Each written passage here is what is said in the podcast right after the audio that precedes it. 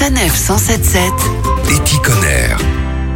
Le reconditionnement se développe dans l'automobile. Des véhicules thermiques sont transformés en électriques. Nathan Hamelin, bonjour. Bonjour. Vous êtes responsable communication chez Lormoto, une entreprise basée à Lisieux, près de Caen, qui rénove et électrifie des Renault Twingo.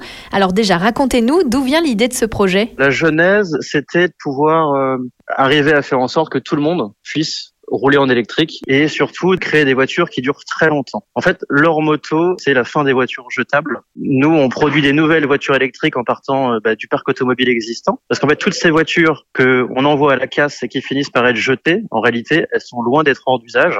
Et les jeter comme on le fait actuellement, c'est juste une aberration environnementale. Elles sont juste de parfaite base pour créer de nouvelles voitures qui sont beaucoup plus économes en matière. Et donc, le modèle qu'on utilise du parc automobile existant, c'est les Twingo. Pourquoi avoir choisi ce modèle? Il nous fallait un modèle euh, qui avait été produit en volume, parce que l'idée c'est que vu qu'on refait les véhicules, il faut homologuer modèle par modèle. Il faut aussi que ce soit rentable pour nous, donc il y ait beaucoup de modèles à exploiter derrière, et surtout que la voiture avait un capital sympathie. La Twingo, elle est connue de tout le monde, et nous, ce qu'on veut faire, c'est proposer euh, une nouvelle façon de concevoir la mobilité. Et on pense que la Twingo incarne très bien ça. Quelles sont les étapes du processus de transformation? D'abord, on achète les Twingo. Ça peut être des particuliers, ça peut être des garages, des voitures qui ont été produites entre 2003 et 2007. Et l'idée, c'est d'aller euh, la reconditionner, hein, parce qu'en fait, cette voiture, elle a vécu. Il faut qu'on la remette à un état euh, quasi neuf. Ensuite, on va aller intégrer toute la technologie, donc euh, enlever tout ce qu'il y a thermique pour ensuite y intégrer des composants électroniques et aussi toute notre télématique, notre processus industriel. Il est humain parce que chaque